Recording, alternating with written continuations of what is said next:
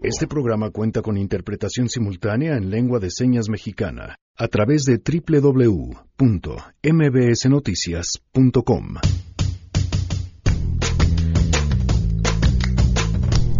¿Cómo va Trump? ¿Y cómo va su, la relación de Estados Unidos con México? Más adelante, Ramón Morales nos compartirá su lectura en este, por supuesto, martes Chairo en un momento de extrema debilidad doméstica para Donald Trump. El señor está derrotado. En muchos sentidos, Donald Trump está muy derrotado. Es de esperarse que un presidente que es derrotado eh, a nivel doméstico, a nivel internacional se vuelva muy activo. Además, no es por asustarlos, pero ¿cuántos de ustedes saben navegar de forma segura en Internet? Hoy platicaremos sobre este tema justamente con el director de comunicación de Google México porque habían detectado un cargo no reconocido que parecía que mi tarjeta había sido clonada. Todo parecía súper serio, la señorita así como toda una profesional. Tenemos buenas noticias en contexto con Guille Gómora sobre la violencia contra las mujeres y más. Quédense así arrancamos a todo terreno. MBS Radio presenta a Pamela Cerdeira en A Todo Terreno, donde la noticia eres tú.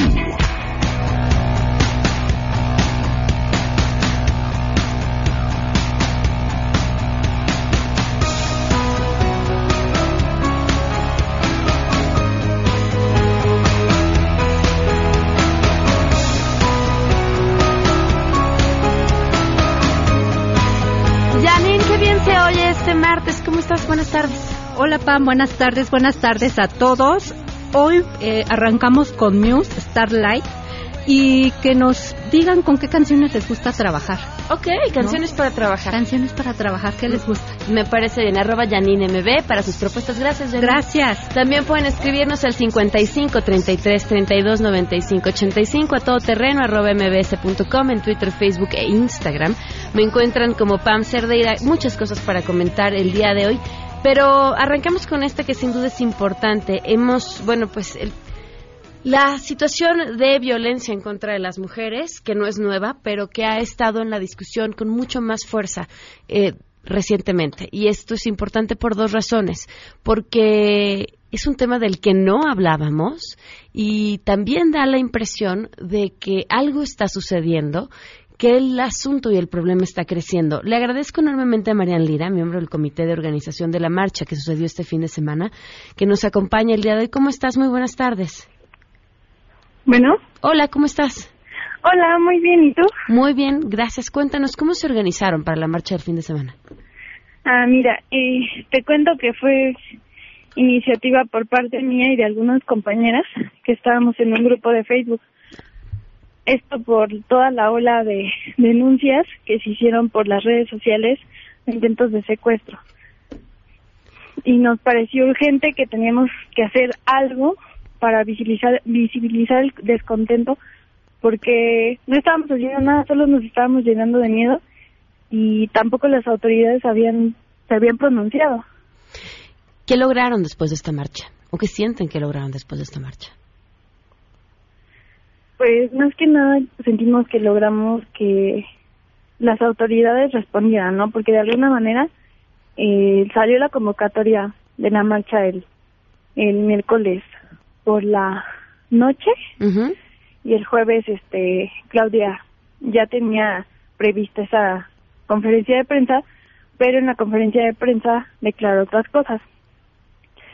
Y este también que que según esto va a ser más este va a poner más seguridad en el metro y todas esas cosas pero realmente no vemos que haya que haya hecho nada no lo que sentimos que logramos es que se hizo una unión. Y ahorita, de momento, estamos trabajando para sacar más propuestas y seguir, seguir trabajando en esto, porque no queremos que se quede solamente en una marcha, sino que sigamos en esto porque tenemos que hacer algo. Es, es un tema urgente y las autoridades no, no están haciendo nada. Sus medidas han sido muy débiles. ¿Qué es lo que sigue? De momento, vamos a focalizar todas nuestras fuerzas en, en la manifestación del 8 de marzo, porque queremos reivindicar este día como un día de festejo, sino que sea un día de lucha, porque sabemos muy bien que el 8 de marzo se hizo debido a que este unas costureras estaban manifestando y murieron quemadas en la fábrica porque no les abrieron. Entonces, ¿por qué hacerlo un día de festejo si es un día de lucha?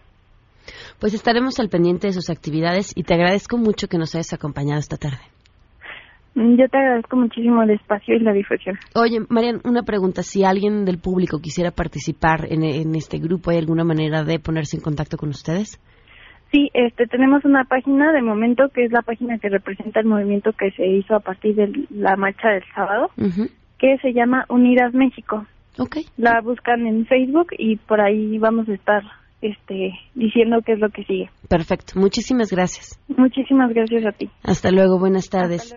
Esta frase, estábamos llenándonos de miedo y no estábamos haciendo nada. Es, híjole, es de tarea para todos quienes están escuchando el día de hoy. ¿Qué vamos a hacer?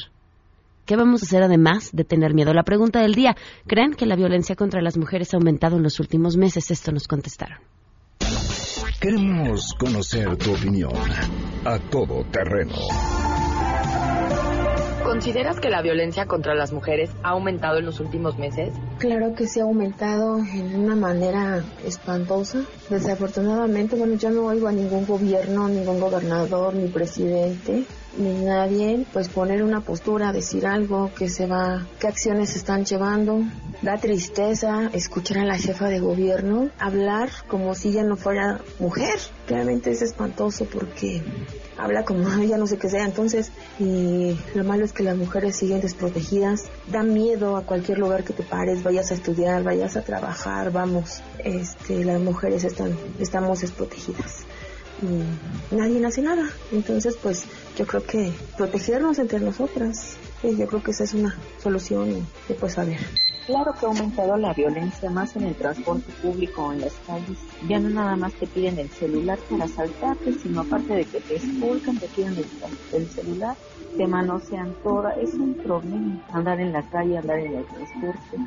Es mucho más peligroso que la violencia contra los hombres. A los hombres sí, sí corren el peligro, los asaltan pero a uno también este, sexualmente te acosan te hostigan, roban y te manosean. Y ha aumentado mucho más de un año para acá. Sí, demasiado. Es un miedo constante. Ya volteas por todos lados y todos se te hacen sospechosos. Es una intranquilidad y más por nuestras hijas. Pero esperemos que ya las autoridades nos den respuesta. Yo creo que no ha aumentado, simplemente se ha hecho más público este tipo de violencia de las mujeres. Es lamentable que en el metro ocurran tantos casos y, que nadie haga nada, ¿no? Considero que, que hay ahorita son las denuncias, que antes no sé por qué se escondían o no se daban a conocer. Sí, siento que ha aumentado la violencia en contra de las mujeres. Y yo tengo dos hijas, ¿sí? Y sí me preocupa, ¿no? O sea, yo en la mañana llevé a una de mis hijas a bachilleres ahí por Iztacalco y no veo nada de vigilancia. A las seis y media de la mañana, eh, 20 para las 7, está completamente solo ahí, sin policías que estén cuidando. ¿sí? Entonces yo, debo, yo creo que sí debe de haber un poco más de vigilancia y protección a las mujeres en varias partes, ¿sí? en el metro, en las escuelas, bancos, hospitales, donde se pueda estar apoyando a las mujeres. Yo pienso que sí, sí ha aumentado la violencia contra mujeres y, y, inclusive cuando van a levantar quejas, la falta de atención a ellas también es una violencia increíble, no, no quieren cambiar, no quieren evolucionar, la violencia aún existe. No creo que haya habido un aumento o un descenso, sino que la cuestión está en que es más evidente por las redes sociales y porque las mujeres ya levantan la voz y ya lo exponen. A todo terreno. Para responder a las preguntas del día, lo único que tienen que hacer es ser parte de nuestra lista de difusión. Si quieren ser parte de la lista, nos mandan un mensaje al 55 33 32 95 85 con su nombre, escribiendo quiero ser parte de la lista de difusión y automáticamente son parte. Y además de que les mandamos todos los días la pregunta del día y les platicamos lo que vamos a tener en el programa, también de pronto tenemos regalos exclusivos solamente para quienes son parte de nuestra lista de difusión. Tenemos buenas noticias.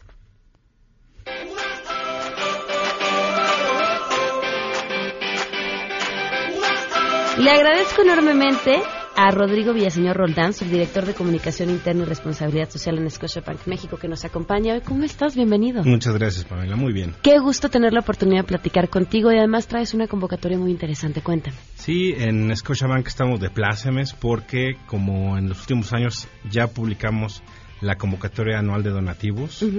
Eh, es una convocatoria que va dirigida a organizaciones de la sociedad civil que trabajen con jóvenes, ya sea en eh, materia de salud o de educación, para fondear eh, recursos. Ok, ¿y cuántos son los recursos que ustedes destinan a estas organizaciones?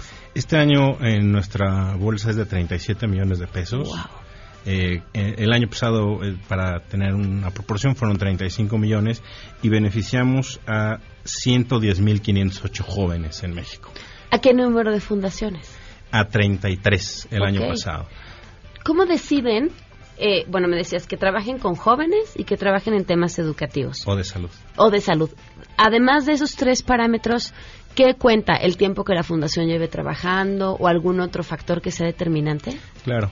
Eh, tenemos unas bases bastante detalladas en donde se, se, explican los requisitos que se tienen. Específicamente durante muchos años eh, se, pedía, se pedía como requisito que la fundación o la asociación civil tuviera más de cinco años o tres años. Eh, desde el año pasado nosotros eh, quitamos ese requisito porque había muchas organizaciones muy jovencitas, ¿no?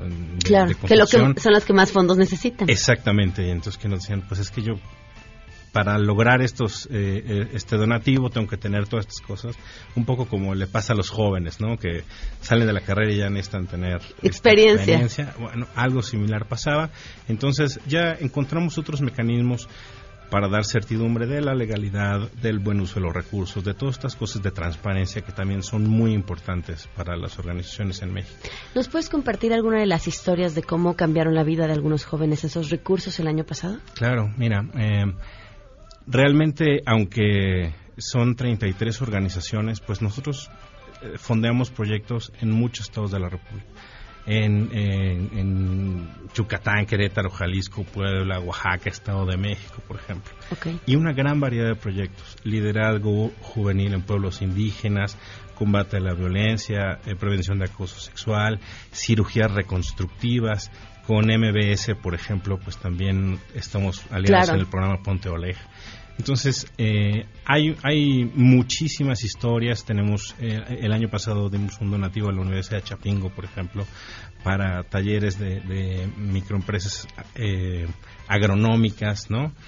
Que son, pues, proyectos que van dirigidos a jóvenes que tienen ganas de cambiar el país, que quieren trabajar, aprender o que necesitan apoyo. Eh, para nosotros la juventud es una gran fuente de talento, de alegría y en donde late el corazón de México. Entonces queremos apoyarlos. Miren qué bonito trabajo. A ver, ¿cuántos de ustedes, así hoy su día en la oficina, llegó alguien y les dijo, ¿qué crees? Que tengo 37 millones de pesos que quiero dar a las personas que están ayudando a los jóvenes, a la educación y a temas de salud. Ahora, ¿qué tienen que hacer las organizaciones de la sociedad civil? ¿En dónde se tienen que meter? ¿En dónde está la convocatoria y cuándo cierra? Es una convocatoria electrónica, tienen que ingresar al portal www.scotiabank en la comunidad 2019.com. Scotiabank en la comunidad 2019.com. Ahí se registrarán eh, y comenzará el proceso que tiene varias fases. Eh, deberán de entregar, eh, pues, obviamente todos los generales, acta constitutiva, RFC, etcétera, etcétera, y deberán de llenar un proceso bastante novedoso para nosotros que incluye una teoría de cambio con la que pues planteamos a la organización un ejercicio reflexivo para que nos hagan saber cómo cambian la realidad que interviene en su organización después de llenar todo el, proceso, desde luego poner un presupuesto, un calendario, decirnos si podemos ser voluntariado con ellos, que es una parte muy importante, ya que nuestros colaboradores eh, pues intervienen mucho haciendo voluntariado en la comunidad. Y después de esta convocatoria, que cerrará el 22 de febrero, eh, se hace un proceso de, de liberación. Hay eh, tres, tres eh, evaluadores, uno de ellos externo, y después un comité de 10 directores evalúa los, los, los casos finalistas y se entregan los recursos. pues estaremos al pendiente de quienes quedan con esos recursos y muchas felicidades. Gracias, Rodrigo. Gracias, Pamela. Y pues ojalá muchas organizaciones sociales eh, puedan participar. participar, exactamente, poner sus proyectos. Definitivamente eh, nosotros sabemos que la, la, sociedad civil también es una parte fundamental para mejorar nuestro país y nosotros queremos ser sus aliados. Sin duda, muchas gracias. Rodrigo Villaseñor, subdirector de Comunicación Interna y Responsabilidad Social en Scotiabank México. Gracias. gracias. Vamos a una pausa. ¡Ay! Ahí les va, les dije, a los que sean parte de la lista de difusión hay cositas especiales hoy, nada más así, para que vean cómo los queremos. Pases dobles para el concierto de Emanuel y Mijares este sábado. A los que sean parte de la lista, ahorita les escribo cómo se los pueden ganar. Volvemos. Más adelante, a todo terreno. Martes Chairo, regresamos. Si te perdiste el programa A Todo Terreno con Pamela Cerdeira, lo puedes escuchar descargando nuestro podcast en www.noticiasmbs.com. Pamela Cerdeira regresa con más en A Todo Terreno, donde la noticia eres tú. Marca el 5166125.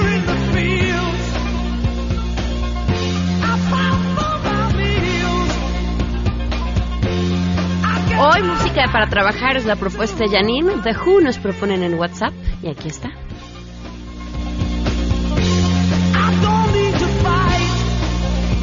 Continuamos a todo terreno, no hice el conteo y es importante no olvidarlo.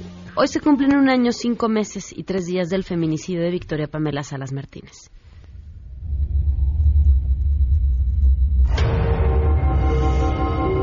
personas no sabemos a quién o cómo nos lo explican y nosotros caminamos de un lado hacia otro, ¿no? Viendo a ver quién nos va a dar respuestas, quién nos va a dar respuestas. Victoria, pues nada. Un año, cinco meses, tres días y la familia de Victoria sigue en esas, sigue esperando respuestas y nosotros seguiremos contando.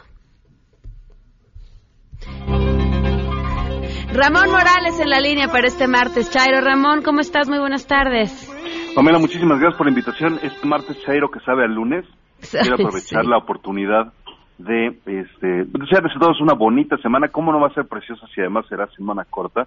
Un saludo a todos en sus hogares. Y también quiero aprovechar para enviar una felicitación a la comunidad china en México porque hoy se celebra, hoy comienzan las festividades del Año Nuevo Chino, el Año del Cerdo. Mucha, mucha prosperidad, mucha generación de riqueza. Un saludo para todos y eh, pues felices fiestas hay, que hacer algo en especial, Ramón, porque parece que es un tema que, le sabes.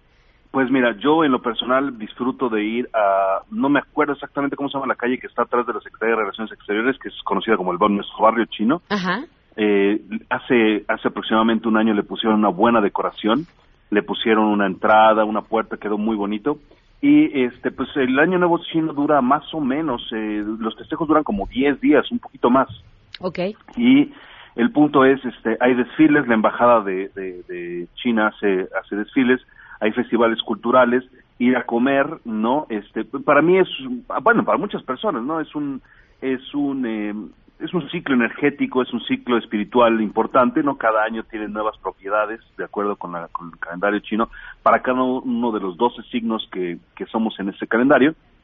Y el punto es, pues, como llenarse de energía de nuevo, ¿no? Entonces es una celebración que pues para muchas personas es muy importante, para mí lo es, a pesar de que de que pues naturalmente no soy chino y este pero pues para ellos es es una es una de las es una de las celebraciones de, de, año pues eh, este muchísimo más antigua que el calendario gregoriano y el juliano y este y en ese sentido es una buena manera de, de, sentir la humanidad no la historia de la humanidad la, la cultura judía y la china son las que más eh, los calendarios más extensos tienen muy bien, gracias por, por, por la recomendación. Y ahora comer, comer en el barrio chino, o sea, comer, comer, llenarse energía, tocar dragones y ese tipo de cosas. Perfecto, Ramón. Y ahora sí vámonos al tema que nos toca Trump. Sí, eh, eh, bueno, pues este martes, Chairo, quisiéramos, eh, bueno, quisiera hablar un poco de la antesala del informe de gobierno de, de, Donald Trump. Es una fecha, hoy, hoy es una fecha muy, muy importante en la historia del gobierno de Donald Trump y, y solamente quisiera dedicar esta esta cápsula, pues para darle un poco de interpretación, de herramientas de interpretación a nuestro auditorio sobre la situación que está pasando en Estados Unidos y sobre todo sus posibilidades de reelección, porque creo que es muy importante considerar que el futuro de, México que está naturalmente ligado al de Estados Unidos, depende en buena manera de la sucesión de poder que habrá en 2020 y estamos abriendo ahorita el proceso electoral de Estados Unidos. Entonces, este próximo 5 de febrero, el día de hoy, Donald Trump dará en la noche su informe de gobierno. Después de haber cerrado el gobierno durante aproximadamente veintitantos días, lo vuelve a abrir con la finalidad exclusiva de dar su informe y de abrir la mesa de negociación con los demócratas para obtener el dinero para financiar su muro, ¿no? Entonces, la posibilidad de que cierren el gobierno este próximo 15 de febrero está abierta.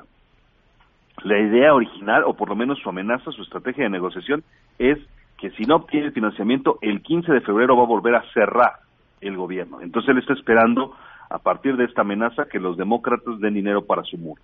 Entonces, el concepto del muro es muchísimo más para Donald Trump que las implicaciones de seguridad nacional o de seguridad fronteriza. Sin embargo, él es, es muy importante que, como les lo he estado describiendo a lo largo de estos meses, él saque el dinero para este muro porque esta es la promesa inicial de su campaña y sobre todo para el mercado electoral que le dio la victoria en los estados del sur.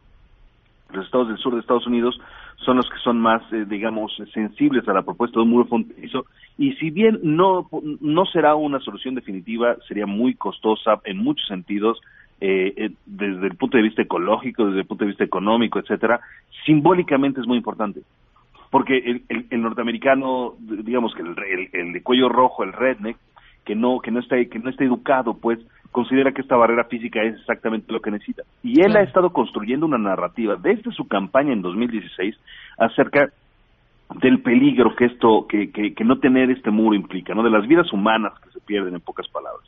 Entonces, eh, un punto esencial de toda campaña electoral eh, Robert Cellini lo llama el de compromiso y consistencia. Hemos estado hablando de él en otras campañas y con otros candidatos, pero el punto es que lo que un candidato se compromete a hacer, lo firme y lo cumple, ¿no?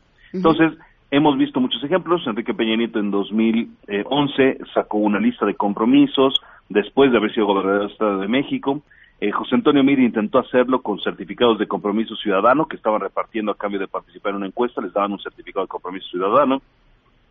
Y la idea entonces es que los, eh, los votantes, eh, sobre todo las personas que no se informan mucho de política, tienden a creer en este tipo de promesas y de compromisos de campaña y, es, y son esenciales para la credibilidad de un candidato si gana y se convierte en funcionario y las posibilidades de su reelección. ¿no? En México naturalmente no importa porque no existe reelección, pero sí hay un costo de opinión pública importante. El punto es que Donald Trump se está jugando en buena medida su reelección en el año 2020. Entonces, si no llega a cumplir con la promesa del muro, su mercado electoral más importante, el Caucásico del Sur, podría llegarse a perder y eso y con eso su reelección y bueno la, la, presunción eh, esencial de cualquier actor político es que quiere mantenerse en la oficina, ¿no? Que se quiere reelegir, que quiere mantenerse en el poder. Esa es la presunción inicial que tú puedes tener con cualquier actor político del mundo es que quiere permanecer en la en, bueno no cualquiera porque todas las generalidades son son falsas pero la gran mayoría de los políticos quiere mantenerse en el poder no y qué es lo que sucede por el otro lado del, eh, en Estados Unidos están los demócratas la lista de candidatos sigue aumentando. Cory Brooker Elizabeth Warren Kamala Harris Bernie Sanders de acuerdo con las encuestas actuales Real Politics pueden consultarlas eh, la gran mayoría de ellos serían vencidos por Donald Trump en caso de eh, en el caucus de Iowa. Bueno el punto es que solamente hay uno que podría ganarle y se llama eh, Joe Biden, que fue el vicepresidente de Barack Obama, que es el nombre a seguir. Como se les había mencionado, él no se presentó en la elección pasada porque su hijo Bo murió, entonces, eh, respetando el luto, decidió no, no participar, pero esta vez parece que se acerca a decir que sí. Entonces, ¿qué es lo que tiene que hacer Donald Trump en su informe? Él tiene que hacer una cosa llamada estirar la realidad, hacer que la gente que no pensaba que era una emergencia nacional, que no pensaba que era un peligro de vidas humanas, ahora lo piensa. Que la gente que no le importaba el tema le llegue a importar porque tiene un trasfondo emocional. Esa es la llave, ¿no? El huachicoleo en México tuvo una relevancia mayor en la lucha a partir de que hubieron vidas humanas que se perdieron. Entonces, la gente hace conciencia más rápido. Lo que, él lo que él va a intentar hacer, como lo ha intentado hacer en entrevistas y en mensajes, es asociar la inexistencia del muro con la vida, con la muerte de personas y describir experiencias emocionales de sufrimiento, de muerte, pérdida de miembros, etcétera, literal, con la finalidad de, de transmitir experiencias emotivas que hagan que la gente aprenda y politizar este tema más rápido. Que no nos extrañe eh, que en el discurso de esta noche hable acerca precisamente de eso, a pesar de que existan otros temas mucho más importantes alrededor. Pero para él, este es un momento crucial para la elección. Entonces, en los antecedentes de la retórica, Aristóteles nos hablaba de que el consentimiento humano tiene tres pilares, la afinidad, el acuerdo y la empatía. La empatía, la, la, emoción mejora la memoria. Lo que él tiene que hacer es lograr que la gente empatice con la necesidad del muro, haciendo esta descripción, y transmitir emociones activas, ¿no? Las emociones activas, para no hacer el cuento muy largo, es el miedo, la ira y la alegría. La gente produce más, se levanta en armas, vota, sale, se, se, manifiesta cuando está atemorizada, enojada o alegre. Entonces, él no ha, este, él no ha dejado de, de, plantear el hecho de que esto se trata de mucha gente, pero necesita descartar la realidad porque su comité, perdón, eh, estudiar la realidad porque su comité de seguridad dijo hace poco que el muro fronterizo del sur no es una prioridad de seguridad, que hay otras amenazas, ISIS es otra amenaza, el cambio climático es otra amenaza, pero como él está comprometido con grupos petroleros, no puede ceder en ese sentido, por eso lo niega sistemáticamente. Entonces tiene que hacer el muro una emergencia nacional, podemos esperar que él siga comparando a México con Afganistán, como lo hizo la semana antepasada, es bastante natural y, y creo que Andrés Manuel López Obrador hace bien en no hacerle el caldo gordo justo antes el, este, del informe de gobierno, habría que ser muy tonto para hacer campaña para él. O sea, si yo no hablo de ti, pues tú no eres importante. Te estás peleando solo, claro. ¿No? Entonces, creo que él hace muy bien. Seguramente dará de qué hablar en el informe. Yo creo que conociendo a Andrés Manuel, seguramente dejará que él se queme solo, porque es impresionante el poder que tiene Donald Trump para, para quemarse a sí mismo. Entonces, Trump enfrenta diferentes problemas. Número uno, ya pasó su luna de miel la gente ya no está tan emocionada con su, con su, agenda, ¿no? Ha, ha, perdido la capacidad de generar él la agenda. Como podemos ver en México, pues Andrés Manuel literal controla de lo que se habla todos los días porque está en luna de miel. La gente quiere hablar de él. Pero en el caso de Donald Trump ya pasaron ya pasó casi la mitad, ya pasó la mitad de su de su gobierno y bueno, pues la gente ya no está tan emocionada. Y número dos, es el último año para para financiar el muro y presentar avances concretos en la campaña a finales de 2019 y todo 2020. Entonces, es ahora cuando realmente tiene que sacarlo. Si no lo logra ahora, tendrá otra oportunidad en 2020, pero ya van a estar muy avanzadas las campañas. Entonces, probablemente para esas alturas del partido ya ni siquiera él tenga la fuerza suficiente para, para representar una verdadera propuesta electoral. Y bueno, ¿cuál será la estrategia que vamos a ver el día de hoy? Declararlo una emergencia, podría ser que a partir de mañana sea una emergencia nacional lo del muro, cerrar el gobierno otra vez el 15 de febrero, culpar a Nancy Pelosi, la líder, la speaker del Congreso, la líder de los demócratas, de que es ella la que no quiere la seguridad fronteriza, asociar al muro como la única solución en, seguridad fronteriza, que seguramente es este, la estrategia que él intentará hacer, y por supuesto que la respuesta de los demócratas ante el informe será crucial. Muy bien, Ramón, pues te agradezco mucho tu comentario esta tarde. Que te sigan en redes sociales arroba Artes Imperiales en Twitter, Ramón Morales seguir en Facebook. Pamela, muchísimas gracias por la invitación. Un saludo a Luis y a todo tu equipo de producción, Janine, a todos, muchísimas gracias y nos vemos pronto. Excelente semana, Ramón. Buenas tardes. Bye. Bye. Antes de irnos a una pausa, el tenis del ATP Challenger Tour llegó a Cuernavaca. Es Morelos el anfitrión del mundo que los invita a esta sexta edición del Morelos Open Crédito Real. Más de 60 tenistas de todo el mundo van a estar disputándose puntos para la clasificación mundial de la ATP. El torneo es del 18 al 24 de febrero en el Hotel Racket Cuernavaca y hay más información en www.morelosopen.com. El acceso es sin costo. Nos vamos.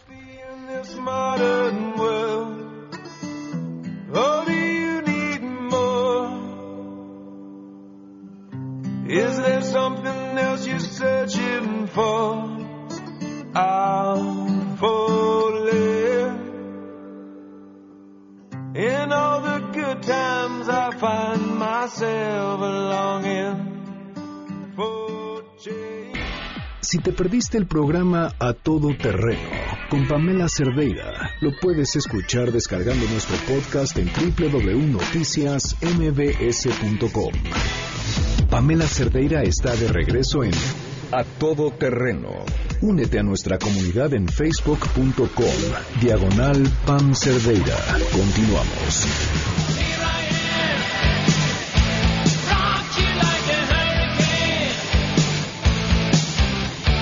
Me da muchísimo gusto que nos acompañe Ricardo Zamora esta tarde. Ricardo, ¿cómo estás? Muy buenas tardes. Con mucho gusto de saludarte, Pam. ¿Cómo estás? Espero que te encuentres muy bien y también tu auditorio. Qué gusto poder platicar contigo y sobre todo de esta encuesta que llevaron a cabo con maestros y padres sobre la seguridad de los chamacos en Internet. ¿Qué encontraron? Pues mira, Pamela, lo que ocurre es que hoy, además de ser el aniversario de la Constitución de 1917, es el Día del Internet Seguro. Esto fue una iniciativa propuesta por la Unión Europea hace 15 años y hoy ya participan más de 100 países en el mundo. ¿no? El objetivo de esta fecha es promover y debatir sobre las necesidades de tener un Internet más seguro y sobre todo para las niñas, niños y adolescentes. Y desde Google constantemente estamos haciendo eh, estudios para conocer cómo podemos proteger mejor a los usuarios. En esta ocasión se trató de una encuesta a padres y maestros que mm, eh, acercó a más de 400 personas acerca de y eh, pues el objetivo era conocer sus opiniones sobre la seguridad en línea y la alfabetización digital. Entonces, algo que ocurre particularmente en México porque lanzamos el estudio en América Latina eh, los padres, por ejemplo, dicen que son nueve años la edad promedio cuando los niños obtienen su primer dispositivo con conexión a Internet. Eh, son nueve años también la edad en que los niños, según ellos, deberían comenzar a aprender sobre seguridad en línea. Y también uh, confirman el 94% de los padres que los niños necesitan desarrollar habilidades digitales para ser exitosos. Entonces, tocan tres puntos muy importantes, Pam. Eh, la verdad es que seguramente ahora en tu correo electrónico, en tu bandeja, se encuentran correos que tú no sabes si son seguros, si son enviados por las instituciones, empresas o productos que tú eh, esperarías, o las personas el día de hoy pues no saben cómo mejorar su seguridad o si lo que hacían hace un año sería lo que tendrían que realizar hoy en día. Entonces, eh, justamente nosotros estamos aprovechando este día para hacer recomendaciones, para hacerles saber a los usuarios que contamos con sitios de Internet, sin importar qué tan sofisticado sea usted en la tecnología, sin importar si se trata de menores de 13 años, eh, adolescentes o adultos, todos tenemos una necesidad distinta de, eh, de seguridad en Internet y pues bueno, hacerles saber cuáles son las plataformas que les pueden ofrecer del lado de Google esta información. Ahora, ustedes tienen, Ricardo, seguramente la información de la edad a la que inician sus usuarios a utilizar su plataforma. Pues mira, lo que te puedo decir es que eh, tenemos información en, en, tanto a las tendencias de uso y hacemos todo lo posible para que los usuarios tengan acceso a esta información. Te voy a poner dos ejemplos. eh, cualquier usuario el día de hoy que cuenta con una cuenta de Google, y vamos a hablar quiénes pueden tener una cuenta de Google, personas de 13 años en adelante. Ahora entro con, en, con a platicar un poco de la experiencia de los más jóvenes, pero a partir de los 13 años, cuando tú abres una cuenta de correo de Gmail o accedes a un producto de Google, tienes que abrir una cuenta. Se llama cuenta de Google. Y tienes acceso a una página de Internet que se llama Mi Cuenta. Desde ahí ocurren dos lugares, dos, perdón, dos situaciones. La primera es que nosotros creemos en la transparencia y creemos que mientras tú tengas más información y esta información sea fácil, vas a tener una experiencia más segura en Internet, vas a poder tomar el control de tu información. Entonces, ahí te recomendamos que realices la revisión de seguridad y de privacidad.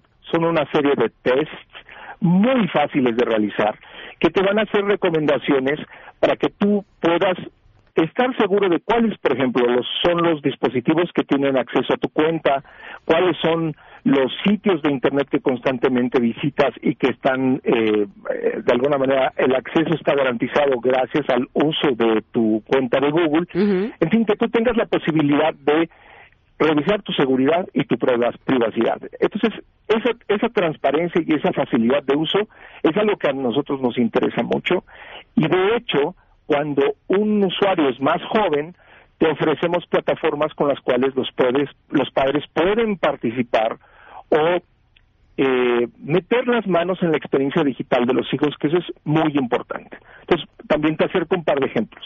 Hay una hay un producto que se llama YouTube Kids, que para los usuarios menores de 13 años le permite al padre desde asegurarse que los videos que están viendo son apropiados para su edad, cómo configurar la experiencia del dispositivo portátil, es decir, que tal vez lo estén utilizando de tal hora a tal hora en determinados días o que no excedan, excedan un tiempo determinado eh, de interacción con la plataforma. Entonces, todo eso lo puedes hacer con YouTube Kids. O la otra es una plataforma que se llama, eh, eh, digamos, es una plataforma que involucra más al dispositivo, más que cualquier app, controla todas las apps y te permite, uh, se llama Family Link, y te permite que tú controles o participes en la experiencia de tus hijos, lo mismo, definiendo cuáles son las apps que tienen que ser aprobadas para descargarse en el dispositivo, cuánto es el tiempo en el que el chico lo puede utilizar o cuál es el tiempo en el cual es correcto, según tú, que esté con determinadas aplicaciones. Entonces, todas estas aplicaciones existen y estas plataformas existen, pero la verdad es que pues como la tecnología cambia todos los días, no siempre los padres estamos atentos a eso. ¿A dónde podemos meternos para saber todo lo que tenemos que saber para estar seguros nosotros y, por supuesto, proteger a los más chicos? Pamela, es una buena pregunta. Eh, simplemente haciendo una búsqueda en Internet de Centro de Seguridad de Google, hay una página que acabamos de rediseñar que les puede eh, ofrecer información a cualquier tipo de usuario de Internet. Otra recomendación que hacemos nosotros es que los usuarios también utilicen otras plataformas que agregan capas adicionales de seguridad a la experiencia en línea. Es muchas veces, seguro es tu caso y es el mío, recibimos correos electrónicos que nos piden, eh, nos asusten diciéndonos, este, te acaban de robar tus datos de internet o tal cuenta, métete este enlace y y hay una plataforma que se llama verificación en dos pasos que le permite a los usuarios no solamente identificarse y acceder a su información con una clave de acceso, un password, sino también con algo que ellos tienen, que es su teléfono celular y particularmente o una app que tienes instalada ahí o una programación para que recibas eh, claves muy similares a las de los bancos, a las de los tokens, que tienen una vigencia, una temporalidad por tiempo y que es ese password más esa contraseña lo que permite que tú accedas a Internet. Entonces, de manera que tal vez alguien quiera eh, acceder a tu información y tenga tu password, no pueda hacerlo si no tiene la verificación en dos pasos de Google.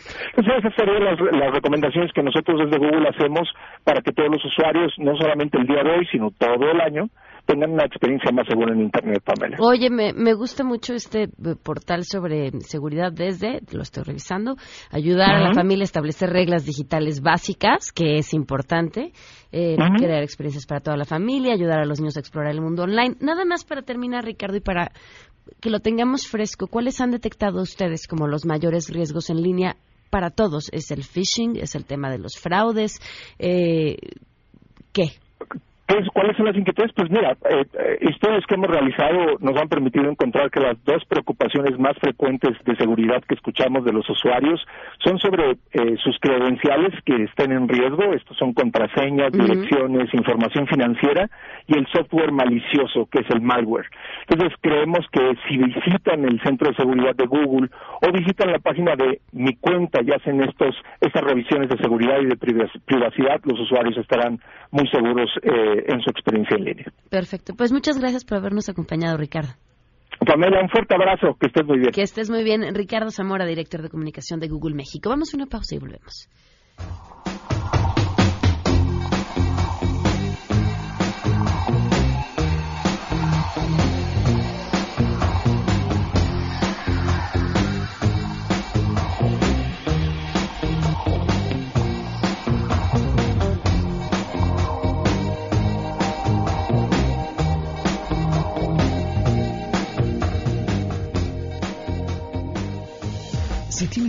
Para compartir, escribe a todoterreno.mbs.com.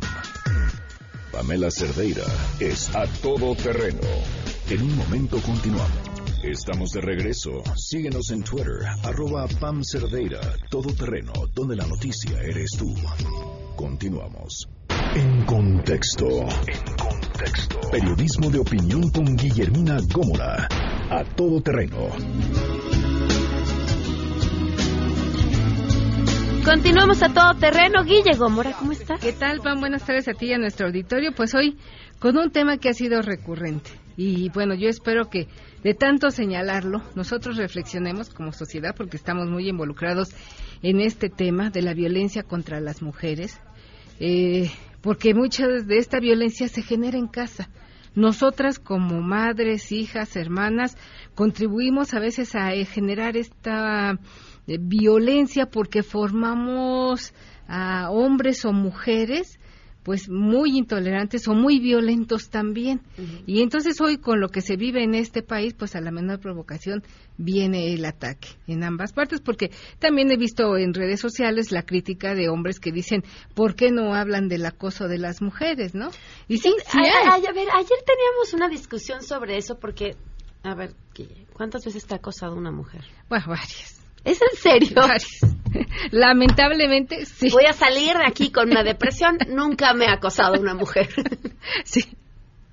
¿En serio? Sí. ¿Sexualmente? Bueno, no, o acoso laboral. Es que, hay, que diferenciar de los dos, de los dos tipos. Fíjate que yo, ¿En bueno, serio?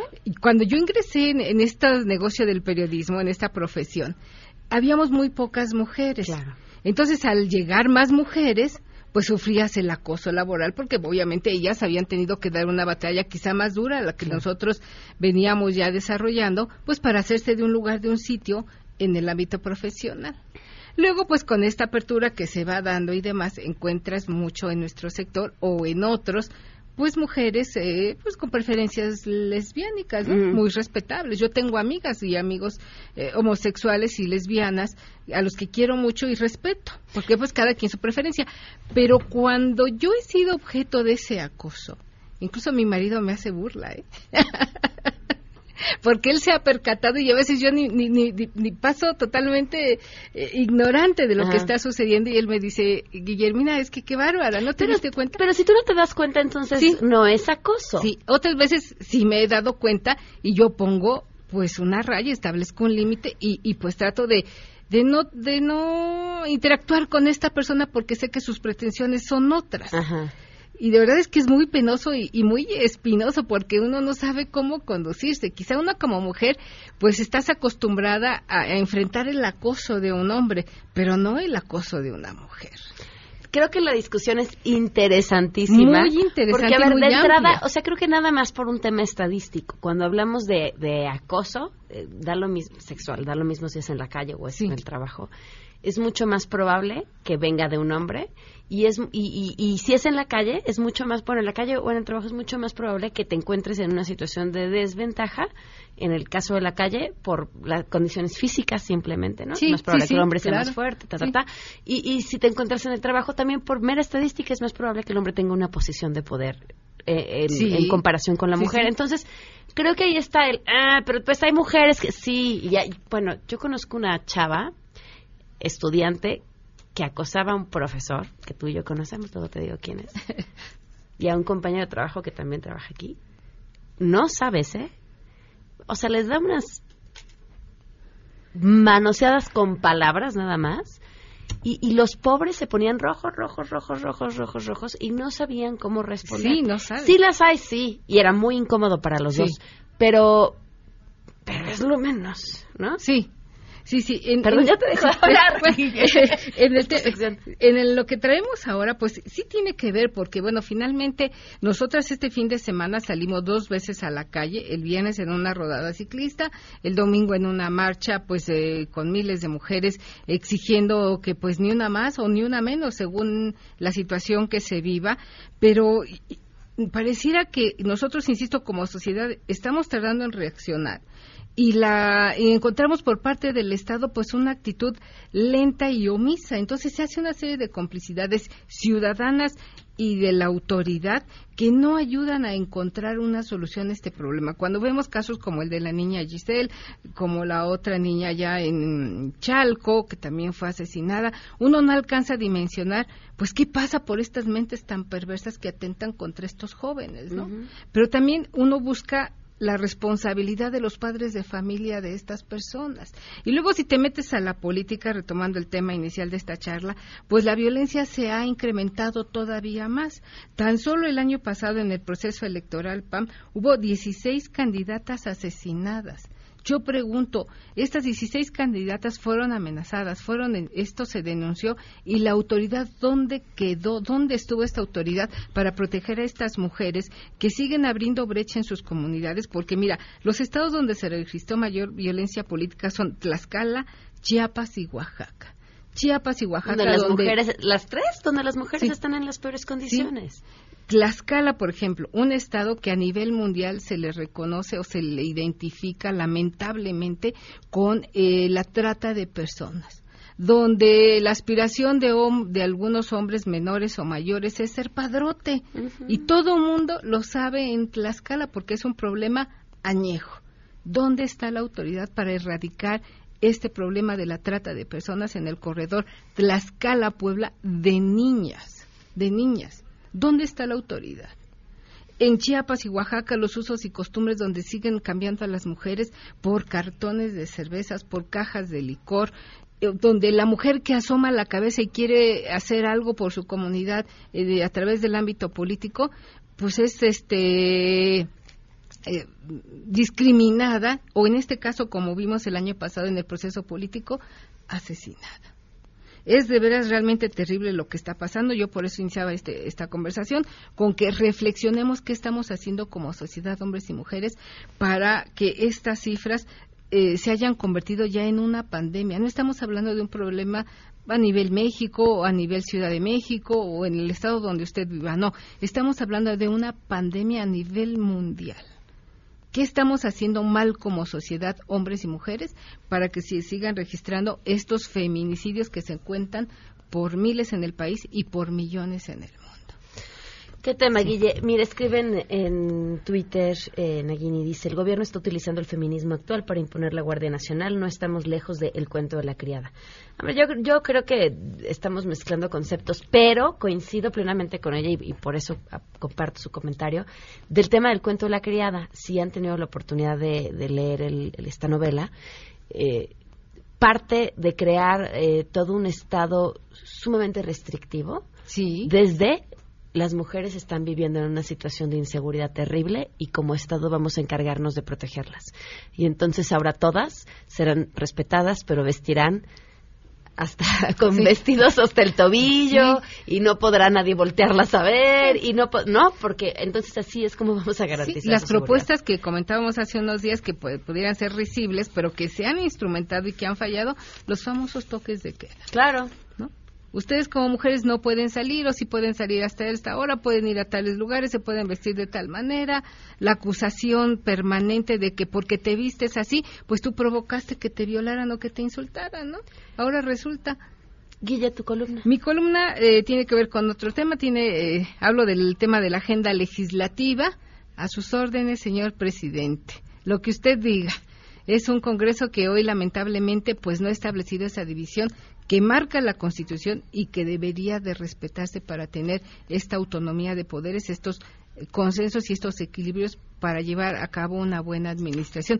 Eh, la pueden encontrar en diarioimagen.net o en arroba guillegomora y espero sus comentarios. Muchísimas gracias. Gracias, Pam. Y nos despedimos con una buena y es el trabajo que Fundación BBVA Bancomer ha estado haciendo. Esta fundación se dedica a apoyar a chavos con excelencia académica y escasos recursos y han donado muchísimo para que estos chavos tengan oportunidades de estudiar a través de becas, pero además tienen un programa de mentores para garantizar que de verdad logren sus objetivos. Así que además de que desde el 2002 han en este esfuerzo más de 4.800 millones de pesos.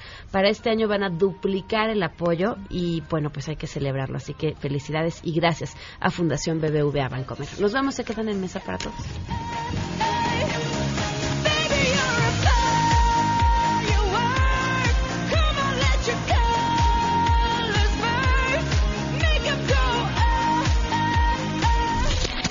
MBS Radio presentó a Pamela Cerdeira en A Todo Terreno.